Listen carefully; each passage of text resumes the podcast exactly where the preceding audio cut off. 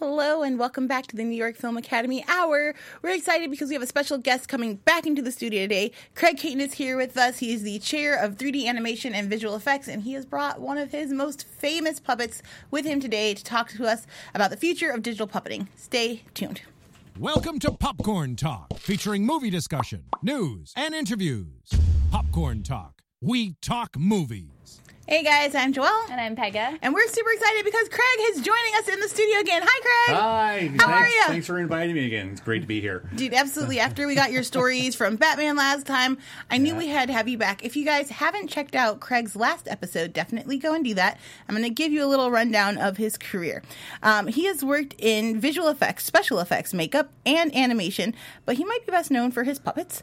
Uh, he includes he's worked on films like Steven Spielberg's uh, Jurassic Park. He's worked on Terminator 2, Ghostbusters, Batman Returns, uh, Tremors, Predator, Disney's Tangled, Disney's Meet the Robins, Robinsons, Apollo 13, Edward Scissorhands, so many more films. Things that he was like, I didn't really do anything on that, so we don't have to mention. it. Like, it would be. He's like, no, no, no, that's just a little. Uh, his career is that big. It's huge. He's worked on everything. Um, and today he's going to talk to us about digital puppeteering, the future of puppets, and uh, some of his old school puppets. So Yep, thanks for being here. some being of the here. old stuff. So, what are we going to start with? The new stuff? I With uh, I want to know what puppeteering is. specifically, okay, yeah. yeah. What, what does that mean? Oh, like, is it- that like Sesame Street puppets? Oh or- yeah, yeah. There, okay. I mean, there's like lots of different types of like types of puppets. Like for instance, like Kermit is a combination Mm. uh, of of hand puppet and rod puppet because uh, his his uh, you put your hand up there and that's controlling his head and his mouth, but then his arms and his hands are being controlled by little rods you control. So you're just like, hey everybody, it's Kermit the Frog here, and, you know, and that that sort of thing. Uh, Craig and- also does voices for fun. and uh, and then there um, are some other puppets that are are, are nothing but uh, they're controlled by cables, um, very similar to like the cables that you use uh, in your bicycles to shift gears and stuff like that, Oh, like cool. the derailleur cable as it's called. A lot. So there are cable activated puppets that are run that way, um, and also uh, a lot of puppets that are just uh, that are activated using uh, servos, like the the exact same type of servos that you would use in. Uh, Remote control helicopters and cars and airplanes and stuff like that. Lots of that. nice.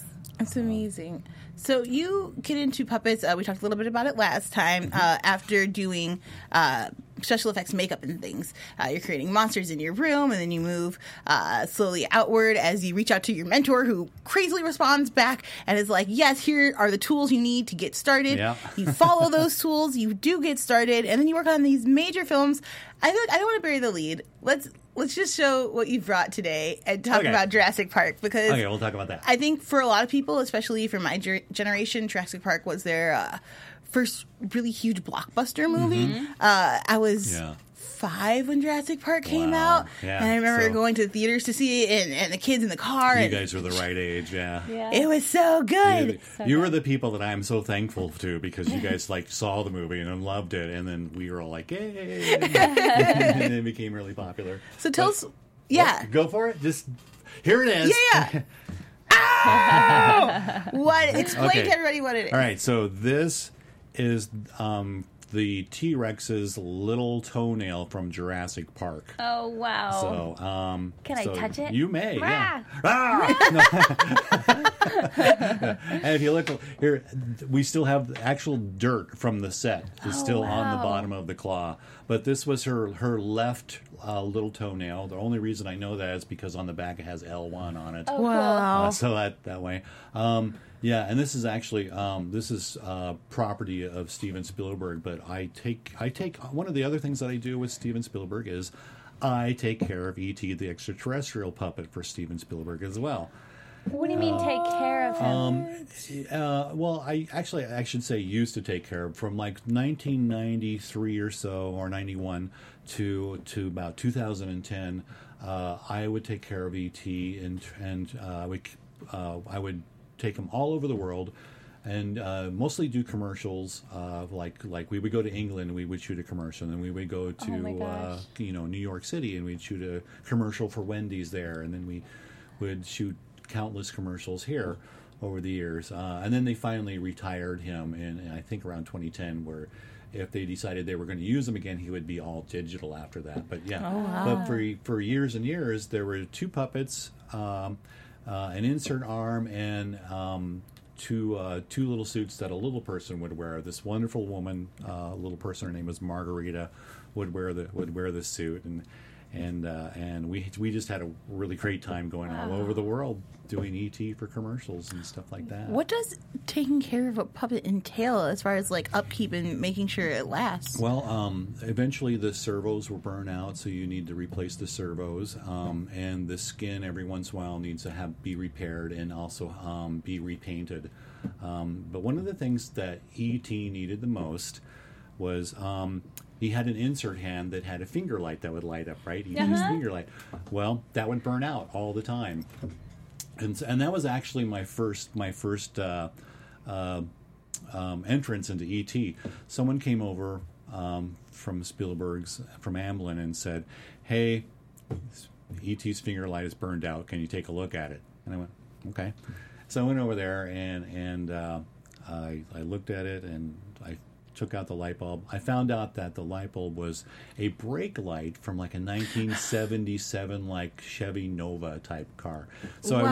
went I went to Pep Boys and I got two of them for like four dollars, and and I f- replaced the brake light and put the skin back on his finger and gave it to him. And they asked me, "So how much do you want?" And I went, "I don't know. I mean, I just changed a light bulb."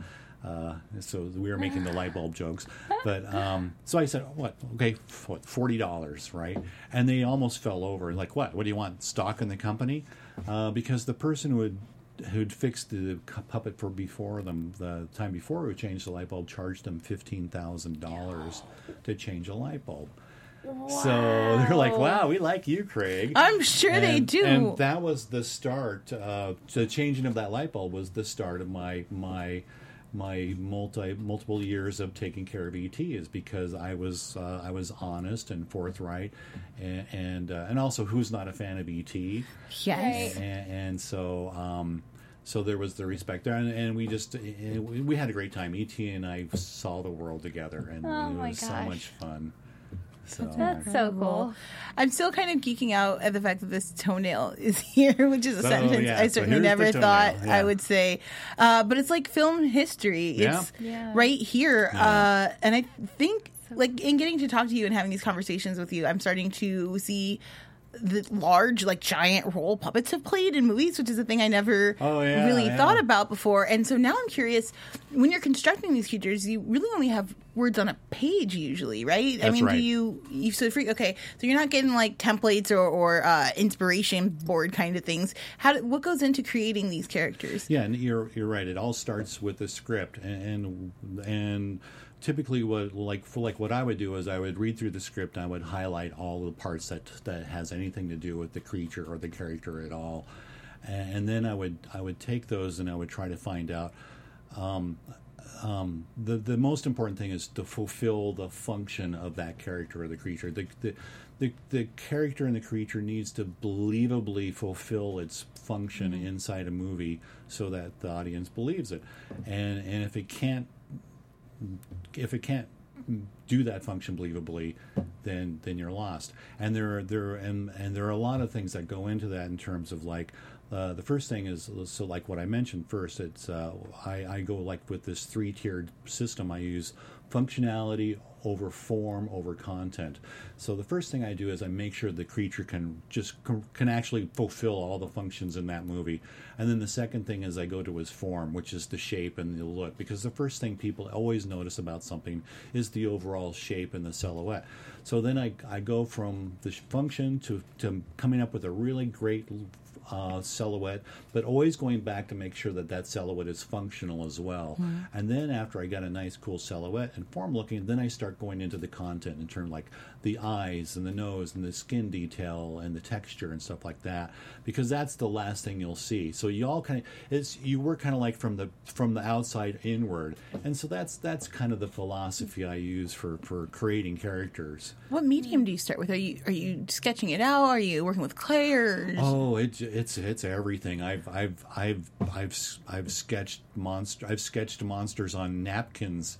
Uh, I went one time. I was at the uh, the macaroni grill in Northridge, and they have they have uh, butcher paper on Yeah. their tables, and I sketched this dragon character. And before I left, I had to tear off the the, the table thing so I could carry it with me. Um, so yeah, napkins. But um, my my favorite um, medium is actually sculpting. I like to sculpt small little characters out of Roma clay, uh, which is an oil based clay. Uh, it never gets hard; it's always soft. And so, uh, yeah, because I like to be able to like sit there and look at it and look at all the different angles and see, okay, what does it look like from the side and what does it look like from the back? Have you ever had to like go into a meeting and, and show your work and you know maybe you knew that they weren't going to be too I was reading uh, Steve Jobs biography and they were talking about the uh, Apple iPod original commercials and they wanted he just wanted the clean ones where it just shows the product um, Yeah. and they wanted the white silhouettes. They're like look it sells the feeling of it. And he we event- was eventually persuaded and I'm wondering if you've ever had to go into a meeting with the same thing where you're you know what uh, you want but you're kind of also aware of what they want. You kind of have to bring them to your side. Oh yeah, that that happens all the time.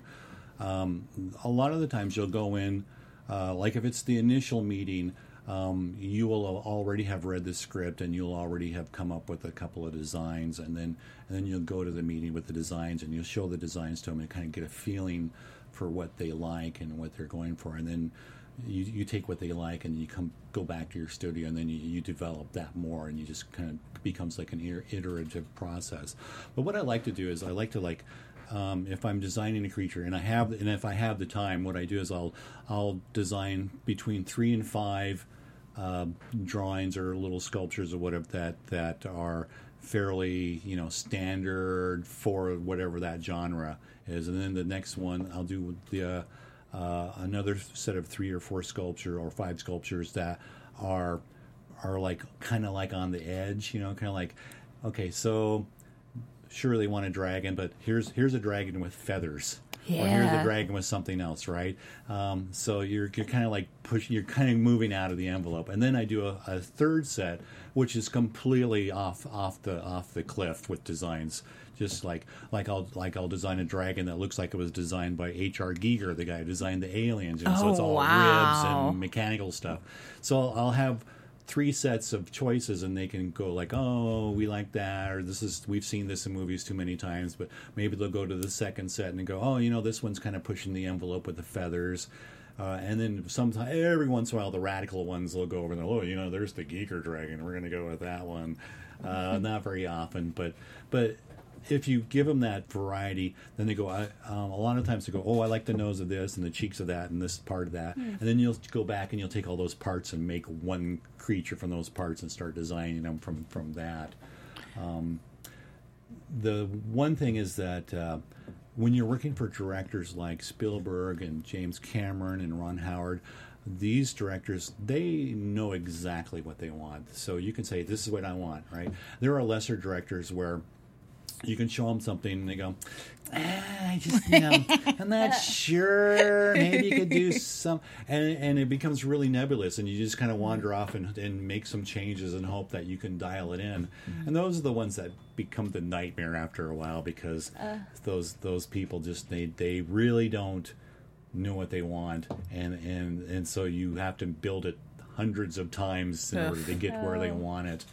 And uh, so, yeah, that's How many people does it take to actually, I don't know, puppeteer a, puppet That's on a good set? question. Yeah.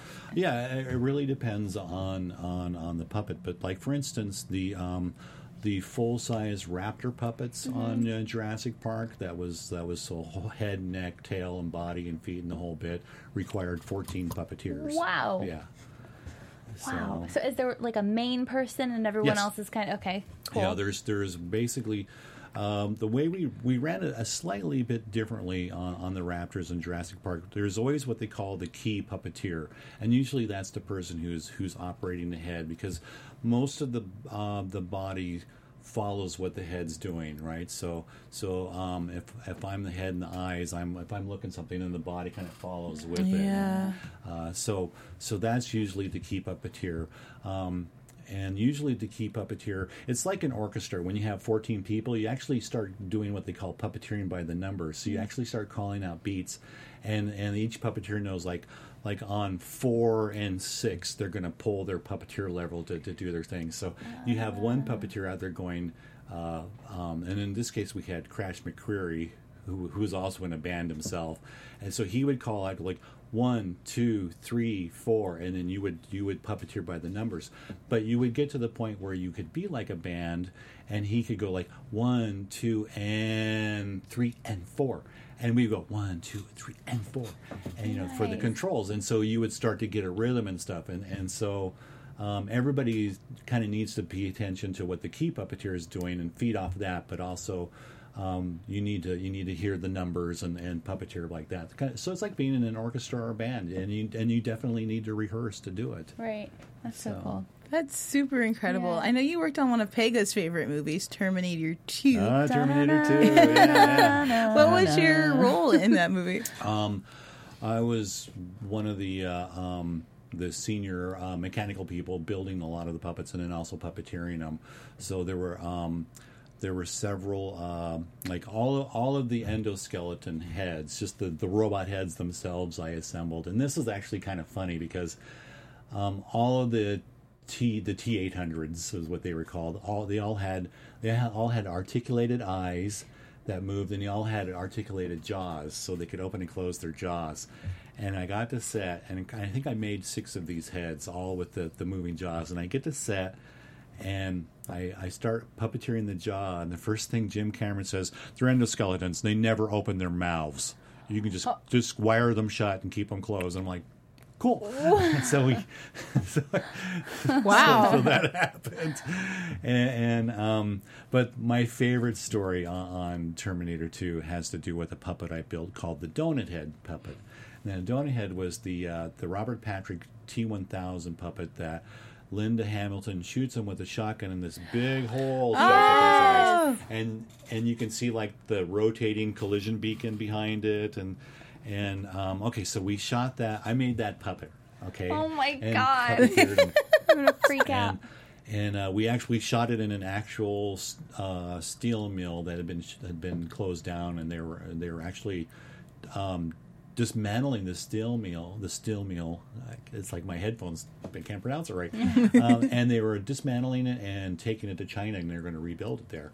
Anyway, so we shot the the end sequence of Terminator Two. There it was out in uh, Fontana, and um, so I'm there with the with this this puppet, and so it's it's a big hand puppet, and it has to be this reveal. And uh, Robert Patrick is actually playing the arm of the puppet, so he's got his arm in the sleeve of the puppet, and he's so I got the puppet, he's got the arm, so he can reveal the face. And then there's another really great puppeteer. His name is Chris Swift, and Chris is Chris is actually there's two little rods on the shoulders of the puppet, so we can make the shoulders move up and down. so there's me with the hand doing the head. There's Chris on the shoulders, and then there's um, uh, Robert Patrick with that, and then there's another puppeteer with some remote controls to operate the the eye the eye blinks, and so all all th- the three of us all closed together like really close together and we all showered that day which was good. And um, you know we're trying to do this reveal where the the head reveals itself.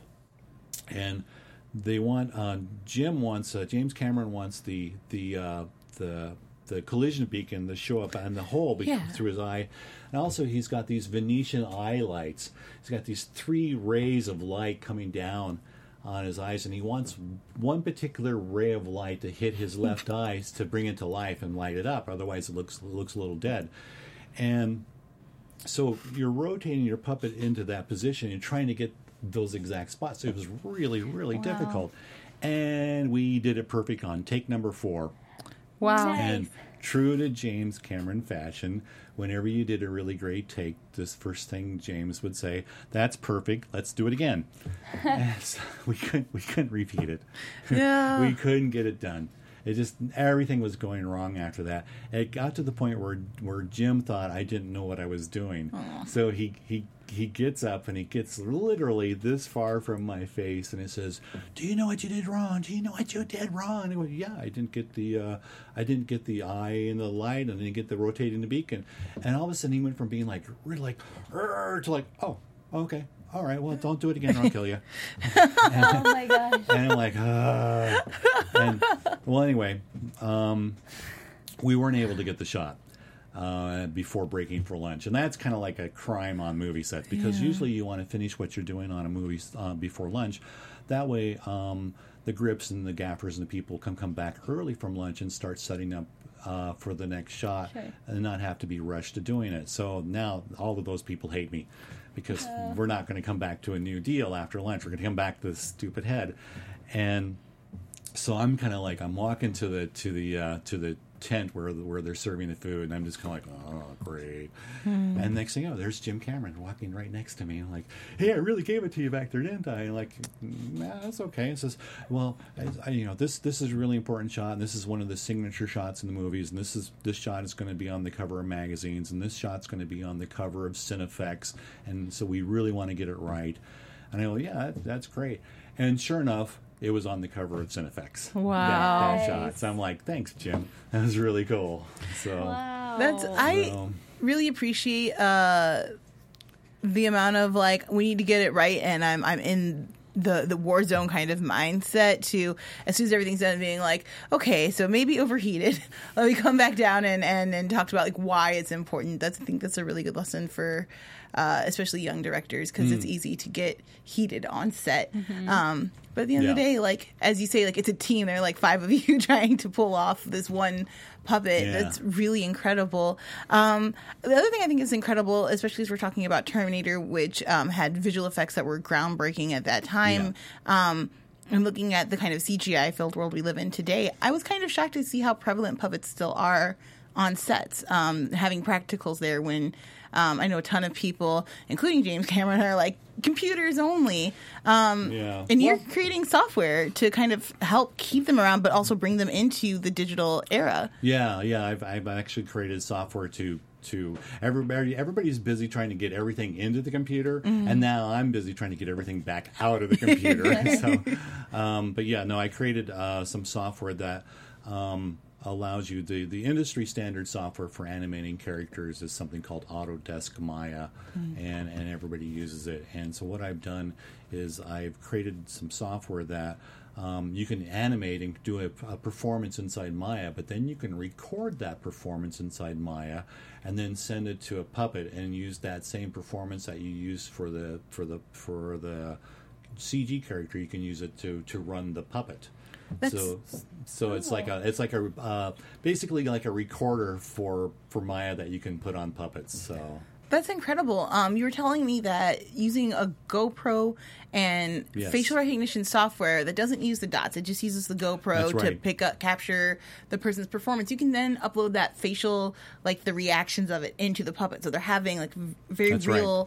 Muscle reaction. That is Yeah. incredibly game changing. Yeah, it's it's a company, and they've actually been around for a really long time doing it for um, doing this software for, uh, or just not not what I'm doing, but uh, doing what they call markerless facial capture or motion capture for the face. Um, uh, it's called Faceware. Um, they're right here in uh, uh, the Valley, uh, Wow. and which is great. And they and their main office is in Texas, but um, but they have been doing it for the video game industry for about 20 years, and and they're kind of like the who's who in the video game industry for this stuff. And so yeah, so I teamed up with them uh, a year ago to, to, to work on this, and, and and everybody's pretty excited about it. Uh, and yeah, and it's exactly what you what you said. Um, you you um, aim a GoPro at a person's face, no markers, and then they, they talk, and then you take it into a piece of software called the, the analyzer, and it analyzes the face, even the eye moves and the eye blinks as well. Uh, even records those. So you analyze it and you set that up, and then you send that to Maya. And then, then they have another set of software called the retargeter, which allows you to take it from from that person's face and map it onto any character's face, whether it's a, a character of a human or non-human, an alien, an animal, doesn't matter. You can you can make the connection, and then from there, my software grabs those connections and sends it out to the puppet. So I don't know why I think of like the Snapchat filters. yeah, no, I know. It's, sorry, but No, I that's love kind of the same thing. It's like it, it scans your face and you Yeah. become, Yeah. you know, Absolutely. Yeah, that's- without the dots. Give Yeah. me- give me some Definitely. No, you're here. You're thinking. I like it. puts a little bunny ears on. Yeah, you. exactly. so I guess what was really impressive to me was the fact that like, this software kind of allows you to, first of all, perfect a performance for the puppet before you get Yeah. it there. Um, the director can see it, everyone can approve it, and then it's ready to go. Um, but also make quick changes on set too. You know, take Yeah. a couple of minutes just to reprogram. Um, and maybe avoid the Terminator issue of finding that exact mark. Yeah, I mean, actually, if, if we if we'd done that with a programmed uh, uh, character, he would have hit the mark every single time, Right. and and we could have set it up so. Um, you know, back in the day, when if you were trying to do something mechanical like that, it kind of looked mechanical. That's why we were doing a lot of hand Yeah. puppeteering. Uh, but today, with like this system, it's recording all those nuances, and you're getting that played back, and so it looks very natural when it plays back. I know naturalness is kind of the uh, like pinnacle for for puppeteering. Is you it shouldn't feel like a puppet most of the time. Yeah, you don't want people to know that you, you want them to not think it's a puppet. You want, and, and it's funny how actually easy that is because you can pull out a Kermit puppet. I should have brought Kermit with me. Yeah. and you can sit there and you can uh, Kermit, and people will actually start talking to Kermit, and so and they'll completely put you out of the loop. Yeah. And, Oh, that's so cool. uh, I think it's really neat. I think I think it's still very magical how people can still um, see the puppet and they just and they want to talk to it and, and interact with it.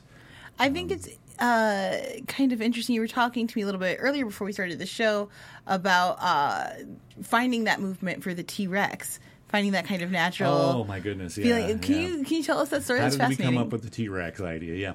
Um, well, um, we were trying to figure out how to to make the big giant T Rex move, and we were um, the one of the things we were in, looking at initially was um, based off of the King Kong uh, attraction at Universal Studios, which burned down. Uh, and and what that was is you would be in a tram and you would enter enter this big building and there was King Kong there doing his things. But what people didn't know was that that King Kong was actually a giant inflatable like Macy's parade float.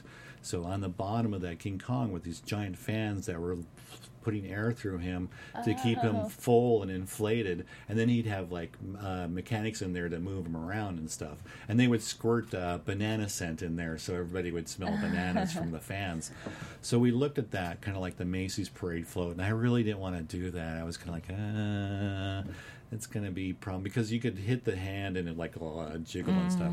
Um, s- we looked at uh, like putting it on a seesaw and I'm like I don't want to put it on a seesaw. I mean, it's actually the there was a there was a um, uh, a show up at Universal Studio called Fievel Go Fievel Goes West, and there's this giant cat puppet that was on a seesaw that would come up, and, and it worked pretty well. But still, I didn't want to do that. Then we were looking at um, at construction equipment like the backhoe, the, the ditch diggers, and and I looked at that, and they were certainly strong enough to do everything. But the problem was is that when when those backhoes move, they they have in, what we call wagga wagga. When something moves and it shakes like this, you know, so a backhoe goes like "Eej, eej, eej." that that little stuff is what we call wagga wagga. Uh, highly technical term in the industry. I love it. And uh, and uh, um, and I was I was just looking at ways to overcome that, and I was going, oh, no, this is going to be so much work. Um, well, um, I, am also um, on the sideline. I'm a helicopter pilot. I like to fly helicopters. Just in his And- passing yeah, time, know, know. right? And um, and just by coincidence, uh, they were having the International Helicopter Convention in Anaheim that summer. And I thought, yeah, I got to get away from everything. I'm just going to go down to the convention. I'm going to go look at helicopters because that's that's how I relax. But while I was down there, I saw this helicopter flight simulator that had like a 9,000 pound cockpit on it on this this multi-axis simulator, and it was moving it around just so gracefully and organically. And I knew right away, that's it. That's that's what we'll use to to we'll use flight simulator technology to move to power up the T Rex. I came back and I told Stan and told Steven Spielberg and and everybody it just clicked. Everybody goes, yeah, that's it. It's so obvious. That's the way we're going to do it. And and the funny part was that the uh, the flight simulator company was based out of Santa Santa Fe Springs, here, a company called McFadden, and and um, they had been approached by movie companies to do some similar stuff before, but it never happened. So they are very pretty cynical. But when when Steven stepped in, they're like, "Oh, this is real." uh, But um, the cool thing was that they had they had been doing this flight simulator stuff for so many years that they they'd already solved these problems that we had never even thought of. Uh, one of the biggest ones was that when the hydraulic fluid is moving through these uh, hoses and stuff, it gets really hot, and then, then, then the fluid expands, and that causes the hydraulics to get spongy, and so they had to come up with like giant freezer units to keep the oil cool as it goes through and, and all these other things that we never even thought about but they were already on top of it but but yeah so everybody said yeah this is the way to do it mcfadden came on board um, and that's how we built the uh, the T-Rex. We used uh, we put him on a motion simulator base, and then all of the uh, mechanics in him were also based on flight simulator stuff. That There, is- how's that for a long So, answer? uh, That is no, that is incredible. That is the full answer that we needed. And what strikes me about this story is that inspiration can come from anywhere. I know the original Kermit was constructed out of Jim Henson's mother's coat. That's right. Um, Her green overcoat. So I'm curious, what tools should uh, budding puppeteers have in their kit? What what what should uh, people have on, and what should they be looking for if they want to get started in creating their and fabricating their own puppets? Oh wow! Well, I would, I would certainly go go out and and try to find an old copy of something called the Dick Smith Monster Makeup Handbook, because in that that little magazine, you can basically. The nice thing about it is like any kid in America. Um, the ingredients you can get from your drugstore and your grocery store to do the makeups in this in this this magazine. So everything you know you can you can do from Frankenstein makeups to mummy makeups and everything in between, and and all it requires is a quick trip to your your pharmacy or to your grocery store, your department store, and just uses household objects. And I thought that was the for me that was how I started out and and and uh, and you're able to hit the ground running right away because you don't have to like oh now I have to go on Amazon and order some latex and wait for it to ship here. No, you can go straight to the store and and buy some stuff and start right away. I love it. So yeah, that and and and, um and stay in school. No. yes. Um, my I, I wanted to make monsters from the time I was in the sixth grade. So my whole approach to getting through grade school and high school was every class that I took. I looked at that class in terms of like, what can I get out of this class that will help me create monsters? And that was a really great attitude to, for me to have to go in there because I go into math class and I go, oh, I'll, I'm probably going to have to figure out how to use a triple beam or something like that and weigh stuff. So maybe these math functions will be good.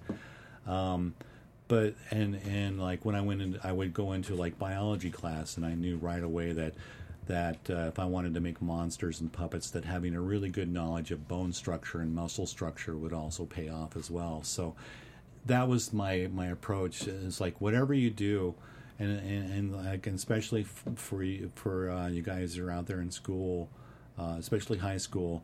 Um, I know it's like it can be really super boring. Believe me, we've all been there. But if you can, you, you can look at it, and if you know what you want to do when you get out of school, and you can you can say, what can I use from this that I like I said before that you can take with you and use for your, then then that will help you get through that, and mm-hmm. you'll walk away with it with something else as well. So, is what good I'm hearing answer? is that's a wonderful answer. Pick up the book, read, go to your local grocery store, get the right ingredients, start creating. yeah. Look for inspiration everywhere. That's beautiful. I love it. Well, thank you. Are there any other fun story anecdotes you want to share with us today? I know you have a whole um, bunch.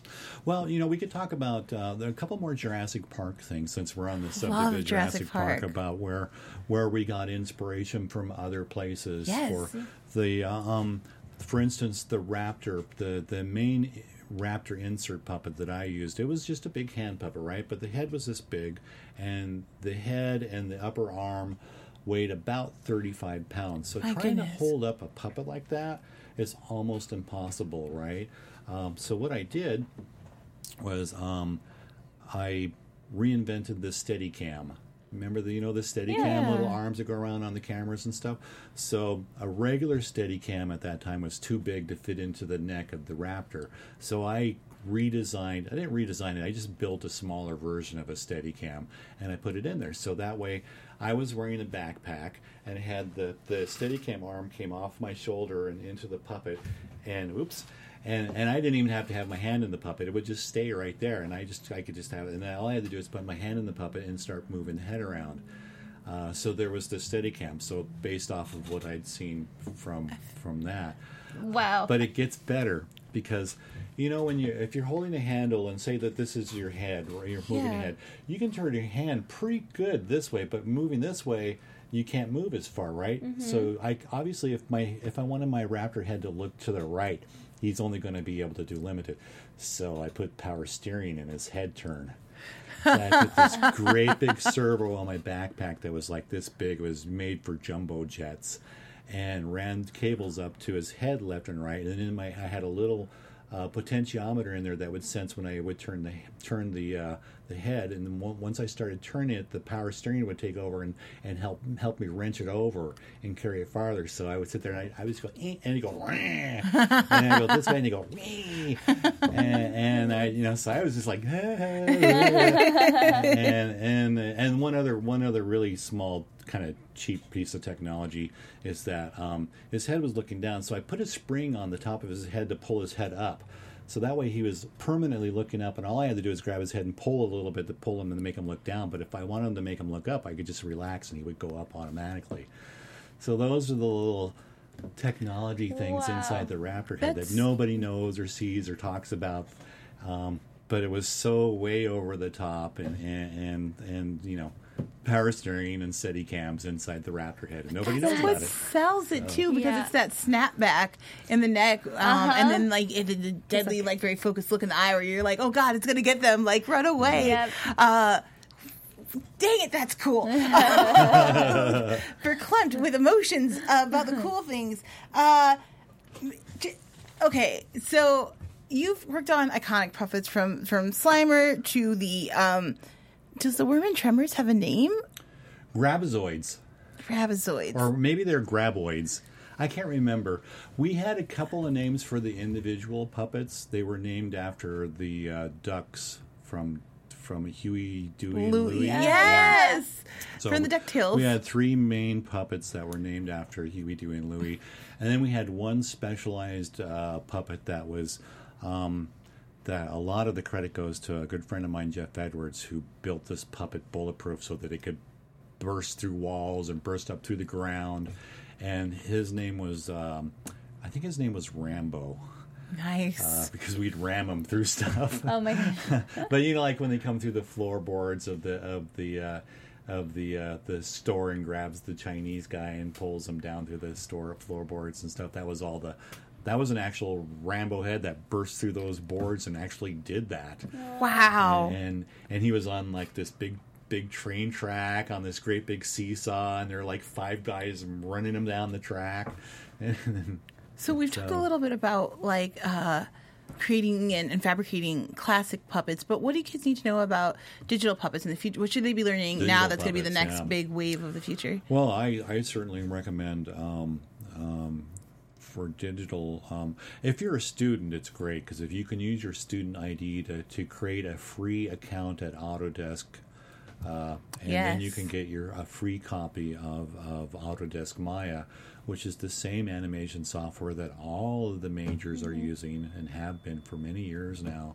And and so, if you have a, a computer that you can run it on, and most computers will, are able to run it, um, saw that, and then go straight to YouTube and and uh, start looking at tutorials. And and also in very short time, NIFA is we're almost ready to release our new resource page. Ooh. And on that, we will also have additional Maya resources for students and for people who are interested. that Nice. That that, um, our instructors and that we are developing. Uh, uh, some pretty cool stuff that's happening. I'm really excited. I'm excited to see uh, the Anim Servo up and running at NIFA, and uh, I know you just were at SIGGRAPH doing demonstrations and showing that off. I know you've got a class people can sign Yeah, up I'm for. actually teaching the, it as a class. I'm teaching it through a, through a, um, a, a school called the Stan Winston School of Character Arts, which was Stan Winston was one of the probably maybe the greatest uh, creature character creator of all time, and uh, he passed away a few years ago. But his son Matt Winston, who is uh, actually was a very popular actor that nobody knows about.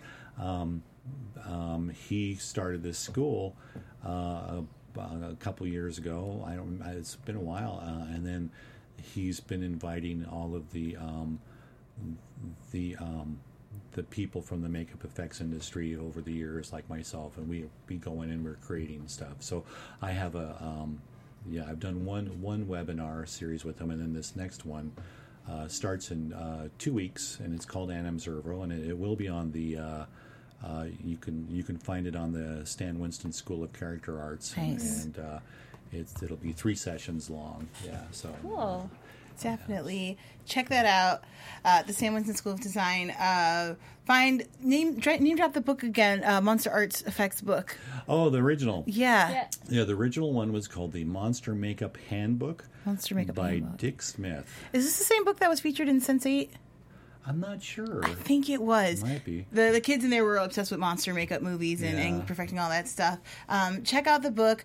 Uh, check out the class and and design your own puppets and send us pictures because I'd love to see what you guys cool. are working on. Right? Yeah. Yeah. Um, we want to thank Craig uh, Caton for being here with us again. Oh, Thank, you so much. Thank you so much for That's inviting awesome. me. You have uh, just incredible stories, and it, it's heartwarming to hear them. And, and We're- are we out of time already? We are. Oh my gosh, guys! I know. Uh, It's like the Time both flies. times I come on this show, it's just like, and we're- You just have to come back again. that's right. Please do. We Oh, want to hear love more of these Thank great you. stories. Yeah. So thank you, Craig, for coming. Join us back here next week, Thursday at 4 p.m. for the next NIFA Hour, uh, where we'll be talking to more students, alumni, and faculty about their next great projects. We'll see you soon. Yay! From producers Maria Menounos, Kevin Undergaro, Phil Svitek, and the entire Popcorn Talk Network, we would like to thank you for tuning in. For questions or comments, be sure to visit popcorntalk.com. I'm Sir Richard Wentworth, and this has been a presentation of the Popcorn Talk Network. The views expressed herein are those of the hosts only and do not necessarily reflect the views of the Popcorn Talk Network or its owners or principals.